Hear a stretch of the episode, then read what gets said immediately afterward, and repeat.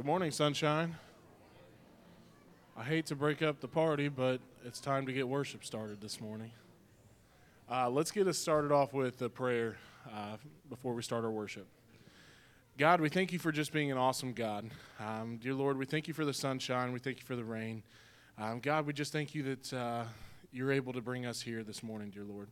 Um, I just ask uh, that you help us uh, take back all of our worldly troubles today, dear Lord, and help us uh, focus a little bit on, on you. Um, God, I ask uh, that you be with Jamie as he gives us a lesson this morning.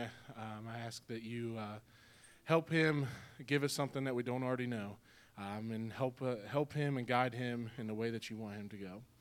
God, I just want to uh, thank you for all your many blessings that you give us each and every day, and it's in your son's name I pray. Amen. You are the words and the music. You are the song that I sing. You are the melody. You are the harmony. Praise to your name I will bring. You are the Lord of lords. You are the mighty God. You are the King of all kings. So now I give back to you the songs that you gave to me. You are the song that I sing. Oh, you are the words in the music. You are the song that I sing. You are the melody. You are the harmony. Praise to your name I will bring. You are the Lord of lords. You are the mighty God. You are the King of all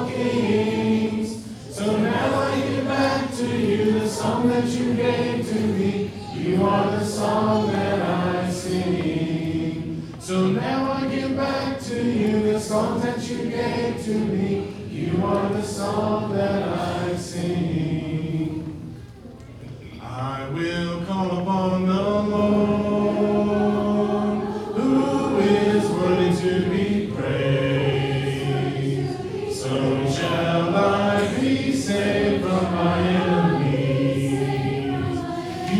the Lord liveth, and blessed be the rock, let God of my salvation be exalted. You know the Lord liveth, and blessed be the rock, let God of my salvation be exalted.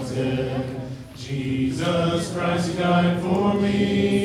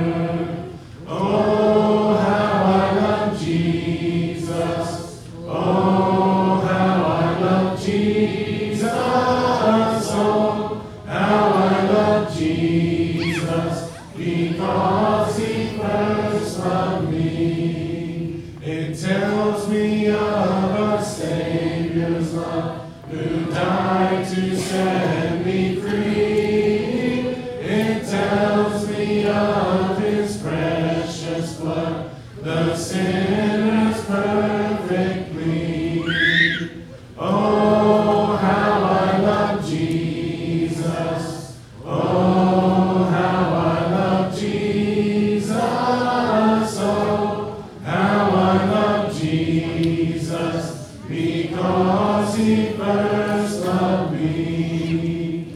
It tells of one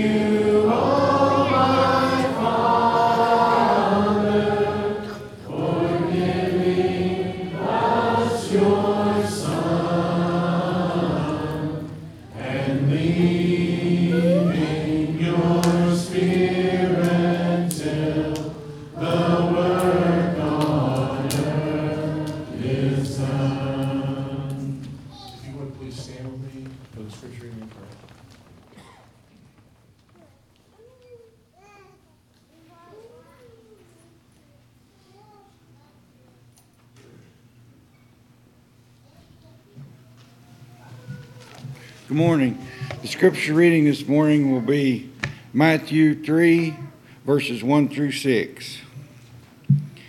In those days, John the Baptist came, preaching in the wilderness of Judea and saying, Repent, for the kingdom of heaven has come near.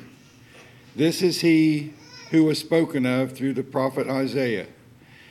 A voice of one calling in the wilderness, Prepare the way for the Lord, make straight paths for him. John's clothes were made of camel's hair, and he had a leather belt around his waist. His food was locusts and wild honey. People went out to him from Jerusalem and all Judea and the whole region of the Jordan. Confessing their sins, they were baptized by him in the Jordan River.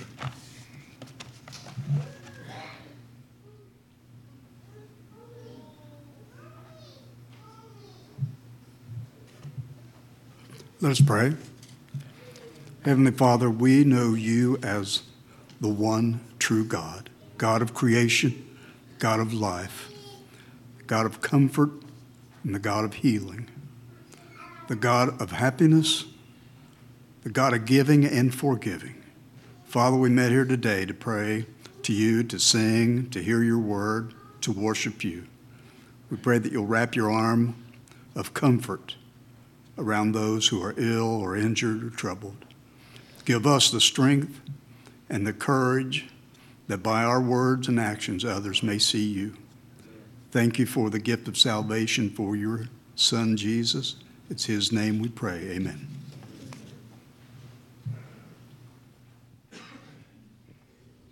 We'll sing the greatest commands. We'll sing it uh, until we get to all four verses through, and then one more time, complete all together after that. Love one another,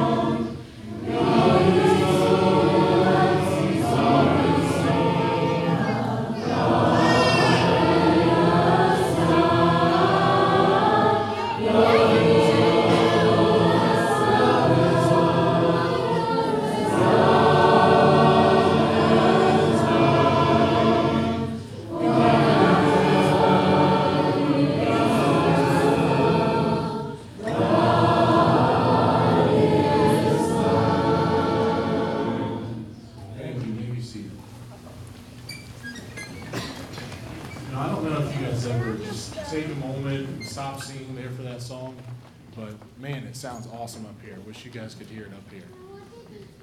We use this song when I survey the wondrous cross for to prepare minds for the Lord's Supper. When I survey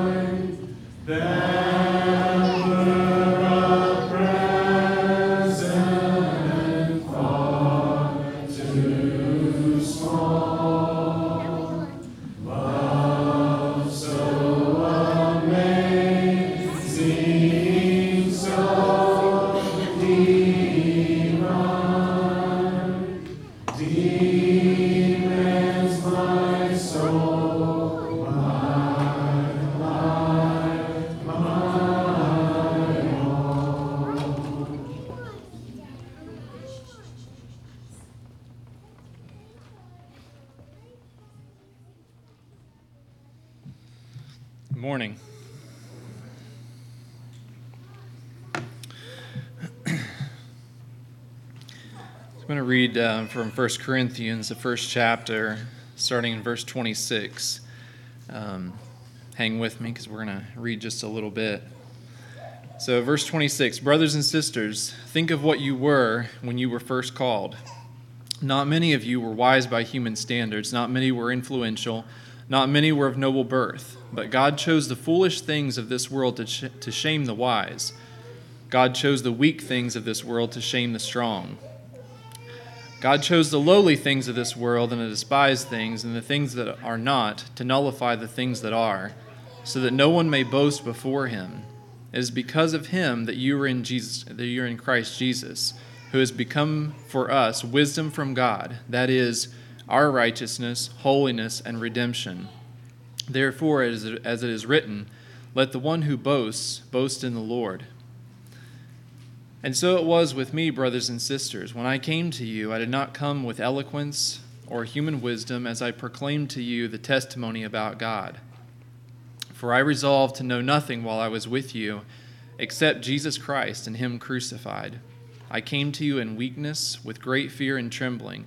My message and my preaching were not with wise and persuasive words, but a demonstration of the Spirit's power, so that your faith might not rest on human wisdom, but on God's power. Um, there's really a not a great place to stop in that because you could just keep reading the whole thing and just be like, yes, this is all good stuff. We need to hear this. Um, but you know, I'm not preaching this morning. Jamie is.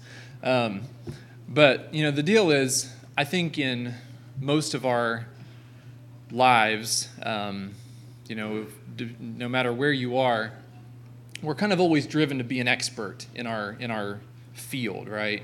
Like in my field, everyone, you know, you want to specialize, you want to know everything, you want to you want to be the expert. You know, and I can probably say that for most of our fields. We want to be the expert. We want to know the most. We want to be, you know, the most um, knowledgeable about whatever profession we're in.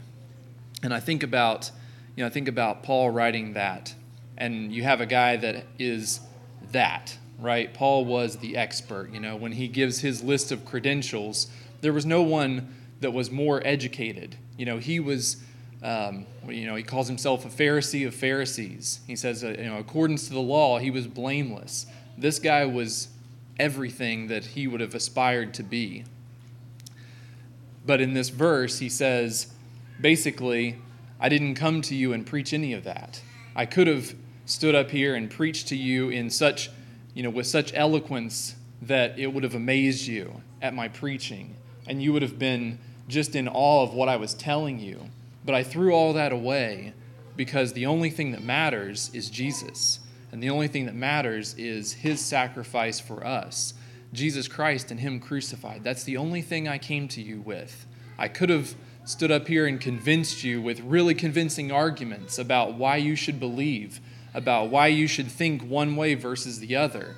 But I threw all that away and I just preached to you Jesus. I just preached to you his life and what he's done for me. And that's what we're thinking about right now. You know, we think about this time together, we think about this communion service and what it means. And it's not about me standing up here and convincing you that Jesus is what he is. It's about you accepting that Jesus is what he is and knowing what he's done for you and knowing what he's done for me and us sharing that together because that's what communion's all about is this shared time. You know it's not about me sitting in my chair and taking my taking my piece of cracker and taking my cup of juice and doing that individually. It is but it's also about the shared experience that we're trying to get out of this. Because if we think about the lord's supper we think about jesus and his apostles around a table together and having that shared common experience. They're there with the Lord, but they're also there with each other. And that's why we're here, is to celebrate that time, to celebrate the cup and to celebrate the bread and what it means to us individually, but also as a group. That it brings us here, it brings us together as a family, it makes us a family. So that's what this time is about. It's about reflection here, but it's also about community, it's about unity together. So as we think about, you know, as we think about those things, um, let's pray for the bread. Father, um, we just come to you this morning, God. We're so thankful for who you are. We're so thankful for the sacrifice of your Son and what that means to us, Father. Um, the salvation uh, that, it, that it brings to us, the hope that it brings to us, the joy that it brings to us. Father, I just pray that, um, that as we go through this time of communion together, Father, and with you, uh, that we would open our hearts, uh, Father, that we would remember the reason that we're here, Father, that it's because of you, it's because of Jesus, it's because of his sacrifice that um, just puts to rest every argument, Father, puts to rest every other reason for us to be here. It's for him, uh, Father, and, and what he's done for us. Uh, God, and I just pray that as we. Um, as we partake of this bread, we will remember his body that was broken on the cross. Uh, Father, the, uh, the punishment that was taken in our place, uh, God, the punishment that was taken um, for each one of us. Uh, Father, and I just um, thank you for that love. Uh, thank you for the mercy that it represents, uh, Father, and for your provision for us. I just pray for our hearts now. In Christ's name, amen.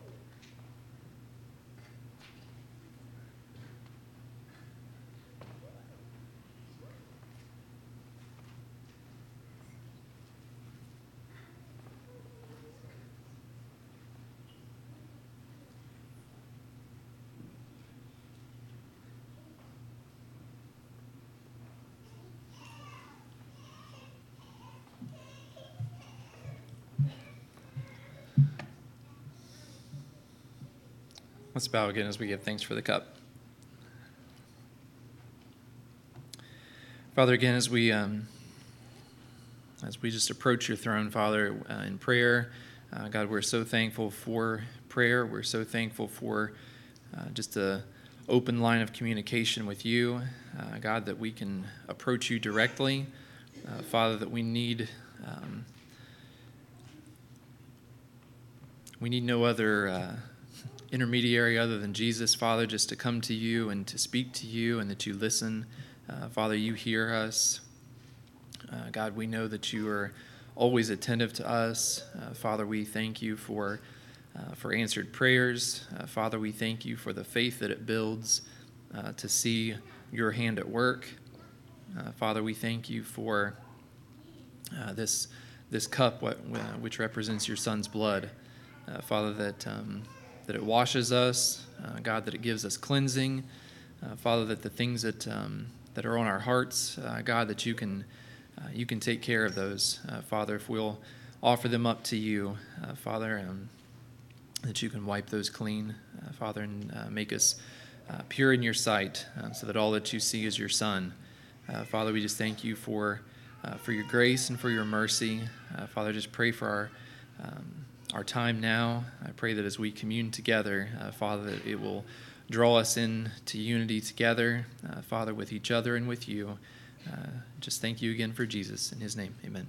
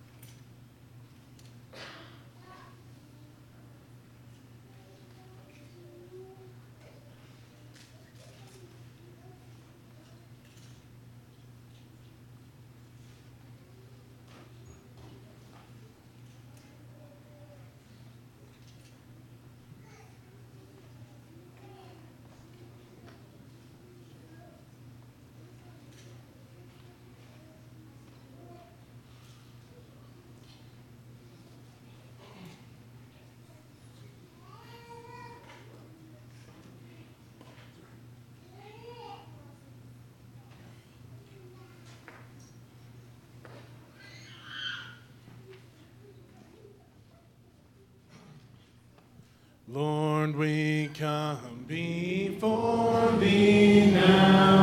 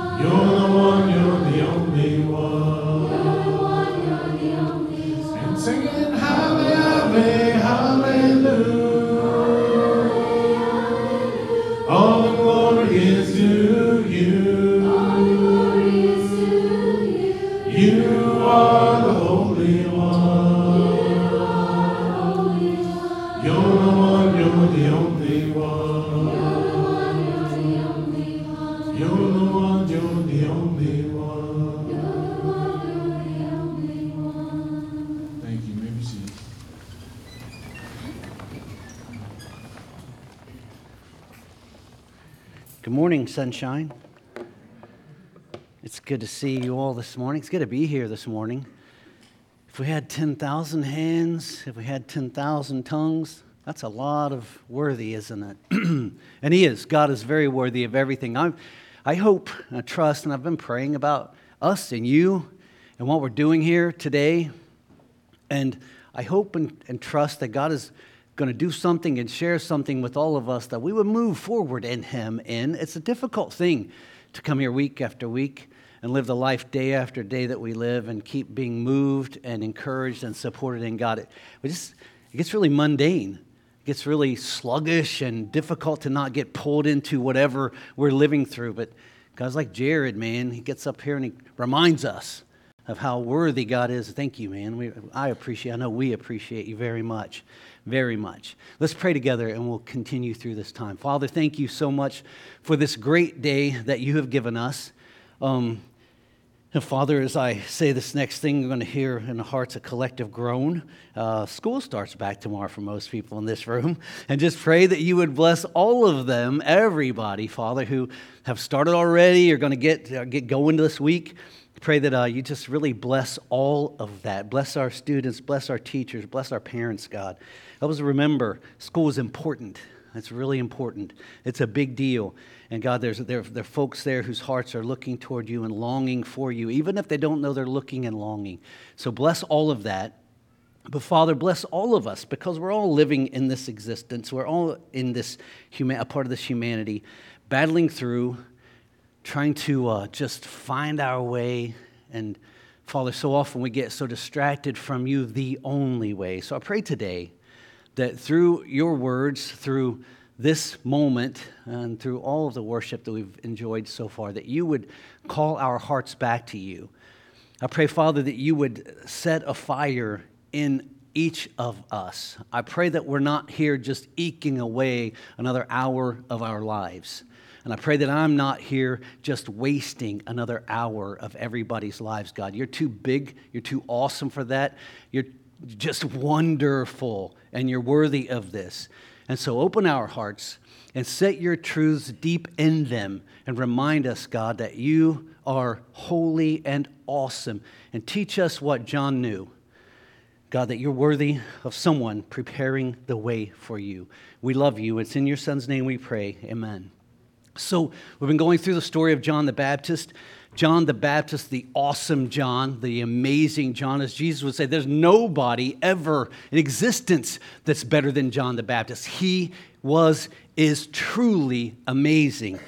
Yet we know that John was not amazing because John was just amazing. And sometimes we get lost in the story. Sometimes we start living into the story that, we're, that God has blessed us to live into, and our lives our ego, man, uh, you know, our narcissism, those kind of things get so welled up that we forget the stories about him and suddenly it becomes about me talking about him. It becomes about me telling the story of him. John the Baptist did not get lost in that. John knew for sure that he was just a voice calling in the wilderness. He was a light shining in a dark place. He didn't come, he came, he wasn't the light, he came as a witness to the light, the true light that gives life to all mankind. That was John the Baptist. But there's a lot of potential for him to get, you know, off the road here. So let's keep moving and we will allow God to teach us some important things today about John's humility.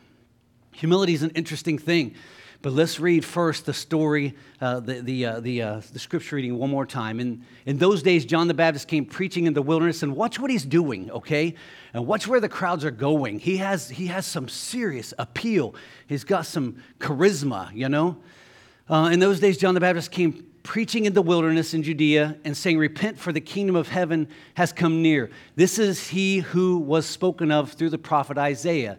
A voice of one calling in the wilderness, prepare the way for the Lord, make straight paths for him. John's not about John, John's about Jesus. It's the greatest, most incredible ascent you can make with your life. It's number one, it's everything.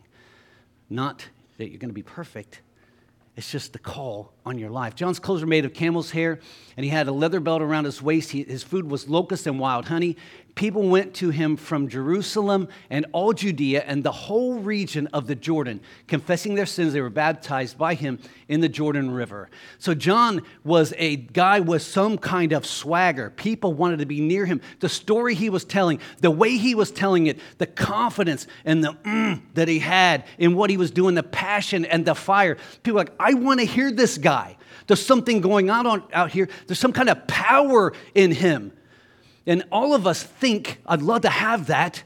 Few of us ever allow ourselves to be in the place where that power can truly come alive in us. See, John could have thwarted the power, but John knew an incredible secret, and it was humility, the, the, the, the, the call to be less, right? So here's humility, the, the C.S. Lewis definition. Humility isn't thinking less of yourself, it's thinking of yourself less. Stop putting myself out there all the time. Those kinds of things. I was reading an article this week. It's interesting, chasing some things down on humility. And the article was titled, How Humility Can Make You the Greatest Person Ever. And I'm like, that's hilarious.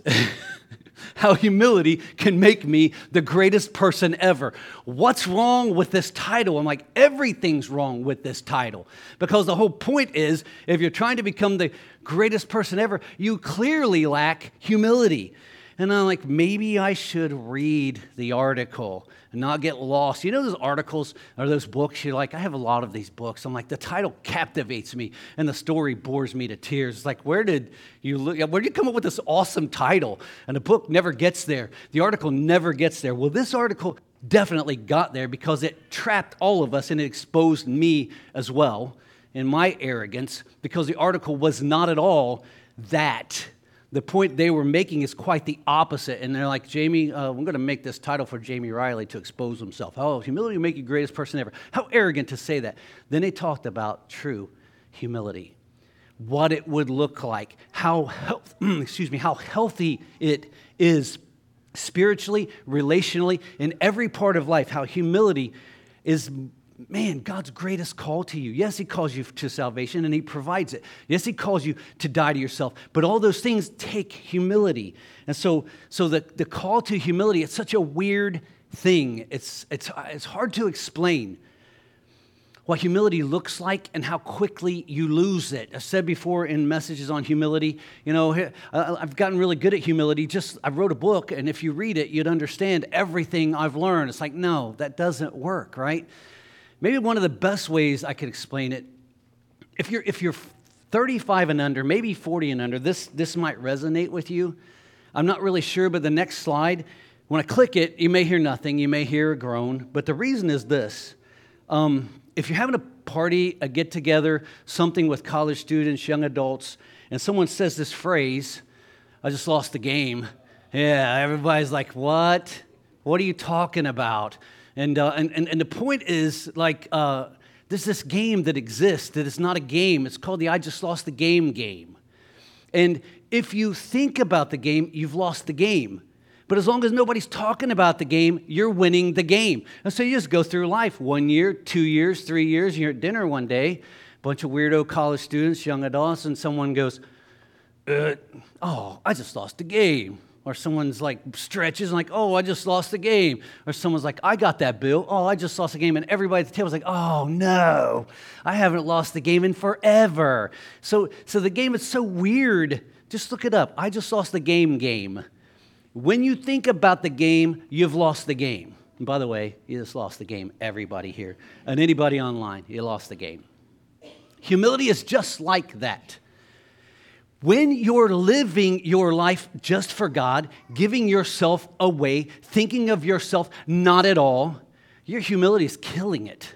When you're serving others and loving others. But as soon as you start thinking you're doing well with this, I'm doing pretty well here. I am becoming a pretty good Christian. It's gone. You washed it away. It's that invisible nothing that's everything. And we all struggle with it so much. Uh, the, uh, Paul says in Philippians, he is talking about Jesus, and he's going to build this story that Jesus gave himself away, gave up the heaven, gave up everything, didn't cost, count it anything to be grasped, gave it all up, came to earth, came to earth, died for you, totally submitted himself. And because of that, God exalted him to the highest place, meaning his humility caused him to truly be the greatest person ever. Not by his own standard, by God's. And so the story is built like this. Paul reminds us, he says, Do nothing out of selfish ambition or vain conceit, rather, in humility, value others above yourselves. Man, that's a, that's a lot. Rather, in humility, value others above yourselves, not looking to your own interests, but each of you to the interest of the others. Selfish ambition. It means to be self seeking. It's just that simple. I'm hungry, I'm going to get me some food. What about your family? I'm thirsty. I'm going to give me something to drink. What about everybody else in the house? I'm, you know what? It's kind of hot in here, and isn't it kind of hot in here? Maybe I'm the only one. But I wish that the thermostat was on a different place. But what about everybody? I know people are going, Jamie, please don't say that. I'm really cold. I've been cold. Yeah, but I'm thinking of myself.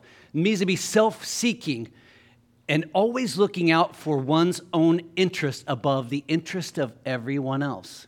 Now, you don't have to think the second part that I'm thinking of myself above everyone else. It's just as soon as I'm thinking of myself, right? As soon as I'm thinking of myself, you're doing what Paul says not to do. Don't have any part of selfish ambition. And, and so it pushes on with the vain conceit an excessively favorable opinion of one's own ability, importance, wit, etc. Man, etc. I, I, I showed up. This day's better now. I have an opinion and you need to hear it. Well, I don't even know how you formed this to come to that conclusion without asking me first because I don't think that you all have the understanding that I have. You don't have the, the, the, the wisdom that I have. How could you come to these conclusions without me? Or just sitting back, micromanaging everybody, critiquing everybody, second guessing everybody, criticizing everybody. Vain conceit. You are the smartest person, the wisest person in the room, and you're not. You're not. And so, and so he says, then, then in your relationships with one another, have the same mindset as Christ Jesus, who being in very nature God, did not consider equality with God something to be grasped, but used or to be used at his own advantage. Rather, he made himself nothing by taking on the very nature of a servant, being made in human likeness and being found in appearance as a man. He humbled himself, humility, and became obedient to death, even death on a cross. That's Jesus' story that's the press that John is looking for. John is emulating what he knows Jesus is going to be. John has found something. He's found something we've all been offered every Sunday, every Wednesday, at home every day. Surely, parents and families who are Christian call family to humility. Remind one another this is how the life looks in Jesus. That's the Christian call. That's the call of Jesus. That's how the world knows is that the story starts at home and we share this message. It's called humility. My, I do not know how to run a house. I don't know how to be married. I don't know how to raise a kid. So, humility and Jesus better be my go to. It better be my central. And John knew these kinds of things. So, moving on with John, who's very important and why we're talking about this today, John had every reason for arrogance. Let's look at some of these things. John had incredible potential for arrogance. Let's just look real quickly at what's up with John. He was the miracle baby granted to Zachariah and Elizabeth. You remember that? Zachariah couldn't speak till John was born because they're so shocked and doubted the story, right? He was filled with the Holy Spirit while he's still in his mother's womb. Remember, Mary shows up and the baby's like, whoa, the Spirit comes on them and and that's powerful. He lived in the wilderness and wore odd clothes woven from camel's hair, right? He, he ate weird food. He had a lot of reasons to be like very narcissistic. He had an incredible speaking ability, drew people from all over the region. Some of these we hit last week a little bit. You'll see some of them, right? This is John, why he had reason to be arrogant. He was bold enough to call out the hypocrisies of the Pharisees and the religious leaders of the time. He was bold, yet humble. He was honest, yet gentle, right?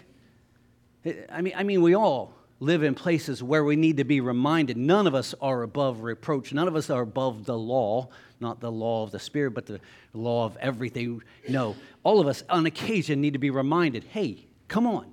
This thing's about Jesus, not about you. You can't manage this kind of stuff. And that's what John does. He said to the crowd anyone who has two shirts should share with the one who has none, and anyone who has food should give it away. Do the same, share it. That's really that's a bold thing to do. It would be really, really easy to be an arrogant man being in those places he criticized King Herod, right? You're doing all kinds of bad things. You got your brother's wife. That's not good he called the Pharisees, Sadducees a brood of vipers, and he says, You can't depend on your heritage. Don't say we have Mo- uh, Abraham as our forefather. That's not going to cut it. I don't care if your parents went to church all their life. I don't care if your parents came Sunday morning, Wednesday, and I don't care if your dad's a preacher, elder, or anything else. You had to carve out in Jesus your own relationship. And that's what John the Baptist is saying. Jesus is coming. Jesus is coming. The kingdom of heaven is at hand, and it's going to be awesome. But you have to choose to be in it and be a part of it. So John's humility had lots of reasons to be arrogant, but he wasn't. So let's look at something else John's humility. His, his, he, John was right sized in his own mind. You get what that means, right? He was right sized in his own mind, he was correct hearted. He didn't think of himself as being more than he was or bigger than he was. He knew, I am only this. God made everything. You look at the stars in the, in the evening, you look at the sun coming up in the morning, you watch animals just doing animal things, and you're like, wow, I am nothing. And God's like, that's right, you're nothing. But I love you, and I am everything. So now I make you everything. You're, you're, you're a really big deal. But John was he was right sized in his own mind. He was correct hearted. Listen to this. Now, this was John's testimony when the Jewish leaders in Jerusalem sent priests and Levites to ask who he was. So people are coming, Who are you, John? John's out preaching and teaching, and the whole world basically is going out to John, getting baptized. I mean, you talk about an arrogant preacher when everybody's showing up to get baptized. Like, all right, I bet check, check, check, check. Elders, you see this? Check, check, check, check. Time to get a raise. Check, check, check, check. Look at all these baptisms on demand. Look at this. Everybody wants to hear from me. This is a, I'm a big deal, right? So everybody, they, they ask him, Who are you? Here's John's big moment. Who am I? Stick a microphone in front of a teen's mouth, in front of a 20 year old, a 30 year old, a 40 year old, a 50 year old. Put them on, on social media, Instagram. Give us your bio. Oh, I'll, I'll tell you who I am. You want to know who I am? That's what I've been waiting on forever. Put a mic in my face so I can talk about me. I want to tell you who I am. And we just go on and on so often. Who are you? And he did not fail to confess, but confessed freely I am not the Messiah. I'm not him. And not only was he not him, he didn't act like he was him or that he was anything more than a voice of his, not gaining any experiences. So he says, I'm not the Messiah. In fact, he goes on, they ask him, then who are you? Are you Elijah? And he says, I am not. Are you a prophet? He answered, No. These guys are trying to get something out of John. Here's what John says I am not the Messiah. I am not. No. He's, he's just not going to blow on about himself. His social media thing, bio, I am not. I'm not the Messiah. I am not. No, right there it is. You pull up John the Baptist, like, who is this guy? I don't know who he is. Why? Because he's not going on about himself. I don't have a clue. Then I got to start looking at his pictures. And then, oh, wait, it's not about him. It's about someone that was baptized. Oh, wait, it's about Jesus. It's about Jesus. Oh, wait, it's about Jesus. Another picture, it's about Jesus. Another post, it's about Jesus. Another post about Jesus. Another post about Jesus. Another post about Jesus. And another post about Jesus. And another post about Jesus. There's another post with John baptizing Jesus. And when it says it, it says, I actually tried to get him to baptize me, but he wouldn't let me do it. And so I had to baptize him. And then it's about Jesus and about Jesus and about I'm, I'm not the Messiah. I'm not. No. That's John's whole story. Finally, they said, Who are you? Give us an answer to take back to those who sent us. What do you say about yourself? Now, here we go. Well, when I was in high school, I played baseball and I hit this many home runs. I also played football and I played basketball. I was a cheerleader on the girls' cheerleading team, because, but I was a guy because I was strong enough to help out. I also was in the, in the math club. Then I got college scholarships and then I got a great job. When I got a great job, I gave this much to the church. And then I was on older and then I was a deacon at the same time because I was really a good guy. John, tell us about you. He said, John replies the words of Isaiah in the words of Isaiah the prophet, I am a voice, I'm the voice of one calling in the wilderness. Make straight the paths for the Lord. What's your job, John? Man, I'm just trying to clear the way for Jesus. I'm trying to tell people Jesus is coming and he's got life for you. Jesus is coming. He's got a kingdom you're going to belong in. Yeah, but man, you don't know how I've lived. Yeah, you don't know how awesome he is. You don't know how lost I've been. Well, you don't know how good he is at finding. The kingdom is coming, and the kingdom is here for us today. But John's saying the kingdom is on its way. Now, the Pharisees who had been sent question him. Why then do you baptize if you're not the Messiah, nor Elijah, nor the prophet? Another moment for John to have his, his, his, his, his, uh, his say here. He says, I baptize with water. John replied, But among you stands one you do not know. Very convicting. He is the one who comes after me, the straps of whose sandals I am not worthy to untie. This all happened at Bethany on the other side of the Jordan where John was baptizing. Can I tell you one of the coolest things and most convicting things to do? Force yourself to brag on somebody else. Force yourself to tell somebody you struggle with or you don't struggle with, someone you love, someone you battle with. That was really cool when you did that. You do this so much better than me. I'm always so amazed when you show up. It's just good when you're here. I'm better for you being in my life. You personally. That's not general. I'll give you details. Let's go on and on because I could. There's story here. And that's what John says. Well, tell us about you. Why are you doing these things? Well, among you stands one you don't even know. You don't know him. You're looking in the wrong place. He's the one who comes after me, the straps of whose sandals I am not worthy enough to untie. I don't even get to touch his feet. Cool foreshadowing, right, of Jesus washing the disciples' feet. Jesus is awesome. And John's trying to tell us that. He gave his whole life away telling the story. He gave his whole life away bragging about somebody else. He gave his whole life away some, saying somebody else is coming. He's, they met the girl and he's like, You don't want to date me, date him. He's better than me. Who does that? But that's what John's doing. He's like, You don't want me. I don't have life. He's the one with the life. You're going to want him. That's powerful, right? It's amazing. But humility is not just a suggestion. And this is how Christianity has treated it for far too long. What a great quality. You have the quality of humility. You, you really stand out. You're, you're the humble one. Well, humility is not a suggestion, it's actually a command. And when, when the world looks at the church, humility is what they should see. John the Baptist's all running around in here talking about Jesus and one another instead of self. How can I get low enough to serve you, who's trying to get low enough to serve me, who I'm trying to get lower than so I can serve you, who's trying to get lower so you can serve me? Always putting everything, everyone else first, always blowing up about Jesus, trying to figure out how can we let Jesus be bigger than all of us. It's a command, it is not a suggestion.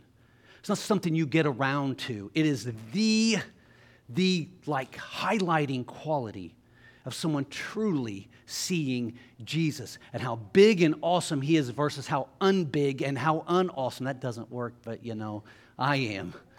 Just hang with it. In James 4, Scripture's very clear, wrestling with chasing your own way, doing your own thing, getting your own stuff. And he just says, Humble yourselves before the Lord. He will lift you up. It's, it's Philippians 2. Jesus didn't consider equality with God something to be grasped, so he makes himself obedient to death on a cross. He went all the way into, you can't get lower than Jesus. And God lifted him up and put him on the highest place. Humble yourself before the Lord. He will lift you up. It's a command, not, hey, if you do, he will. It's you do this. He's got you. In Ephesians, Paul says, Be completely humble and gentle. Be patient, bearing with one another. Be completely humble. You know, all that junk out there, even it's like you're almost there. No, no, no. You got to keep squeezing. Let them keep pushing it out. Be patient, bearing with one another. It's the call on all of our lives. And it is the mark of the one you truly love. Now, I don't mean your spouse, your mate. I mean the, the, that, that person, that woman, that man of Jesus, that you're like, you, God, you know who they are in your head. And you're like, man, if I could just, I, I, I just want to hang out with them for a while. I just want to be near them for a while. I'm better when I'm with them. It's better when they show up. Why? Because they really, really live in humility. They're, they're, they're not wimps and they're not weak. They're bold.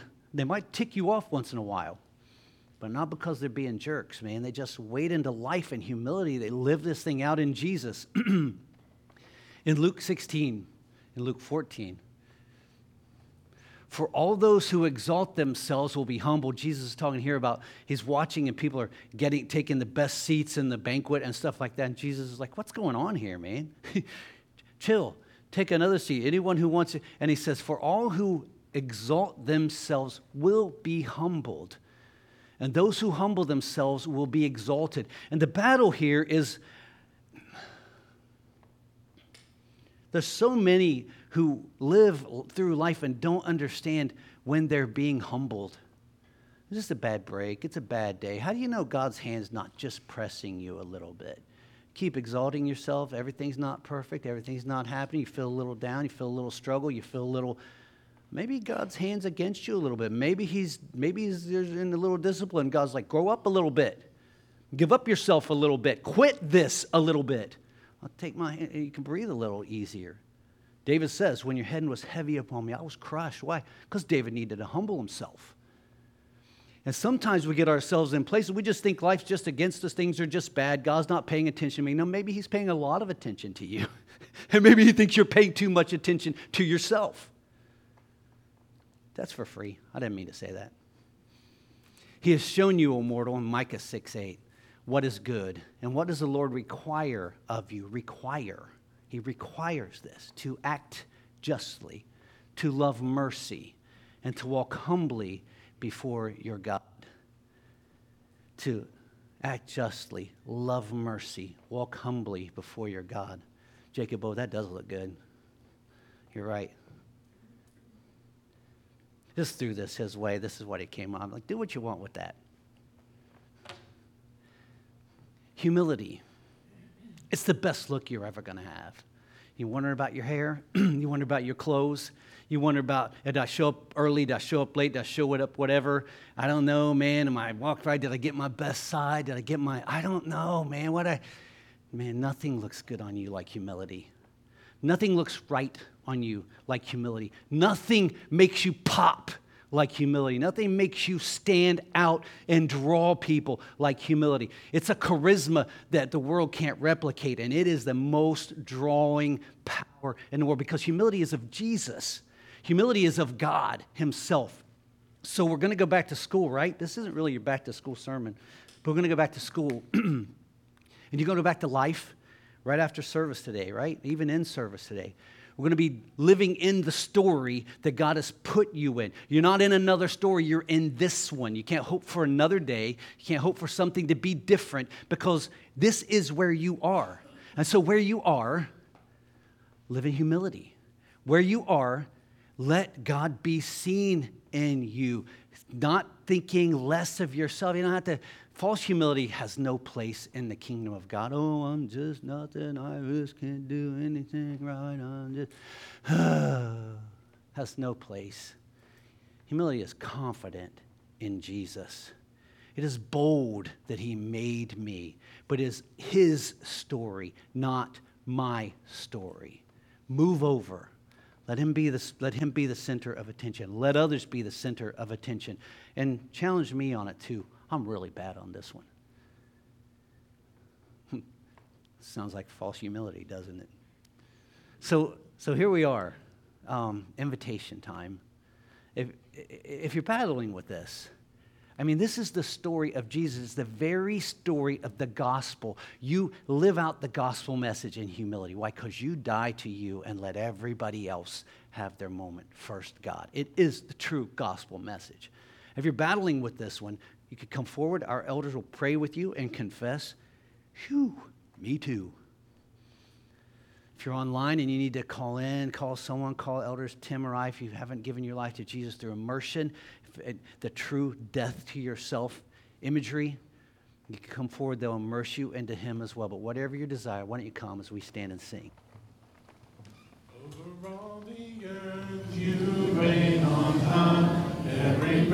Mountain stream, every sunset sky. But my one request,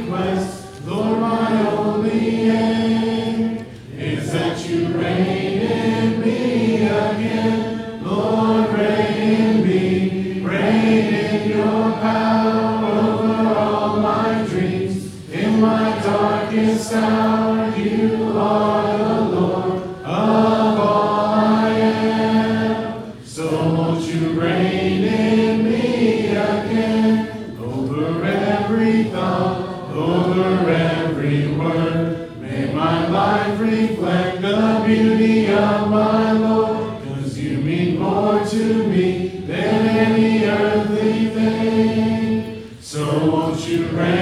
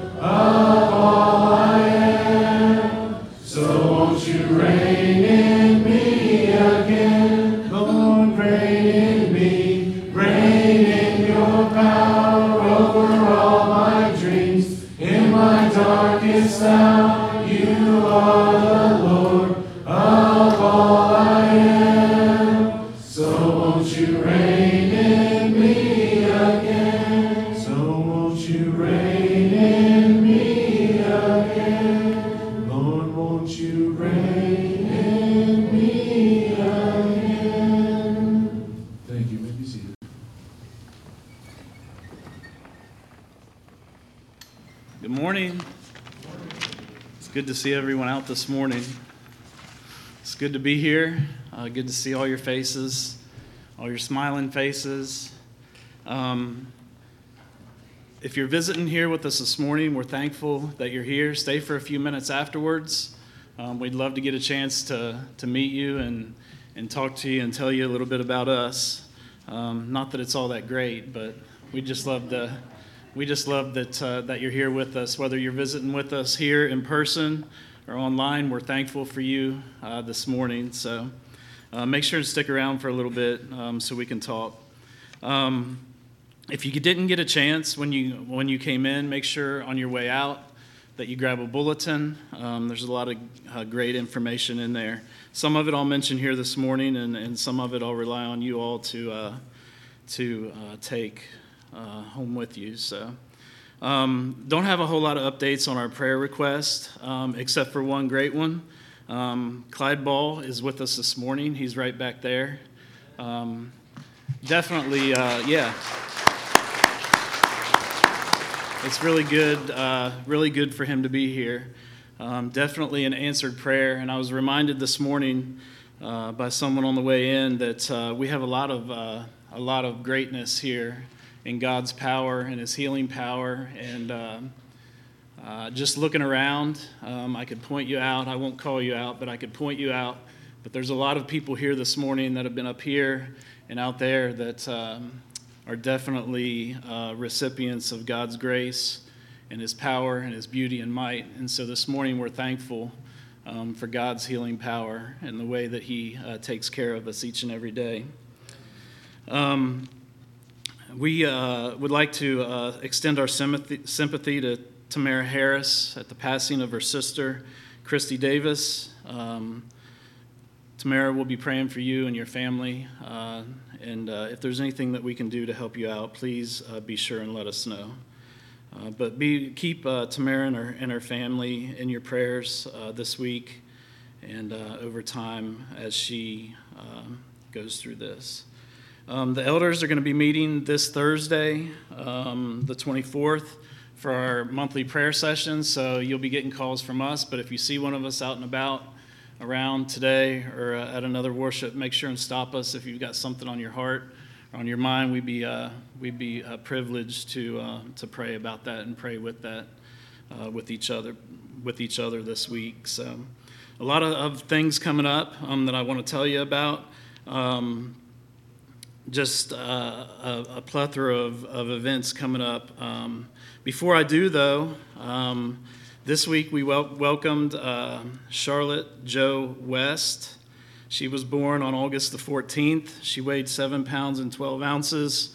And so this morning we'd like to congratulate Marissa and Alex and all the parents and grandparents and aunts and uncles and everybody else that's around. And she's with us this morning right back there. So if you get a chance to see her, uh, make sure and say hi to her. I haven't had a chance to meet her yet, but I will this morning. So I'm looking forward to that. But congratulations to you guys. Uh, um, but she's with us here this morning. Um, the cancer support group that meets on Monday evenings uh, will start meeting again in September, so they're on a little bit of a of a time off. Um, tonight, after evening services, the teens are going to be uh, going out uh, to eat.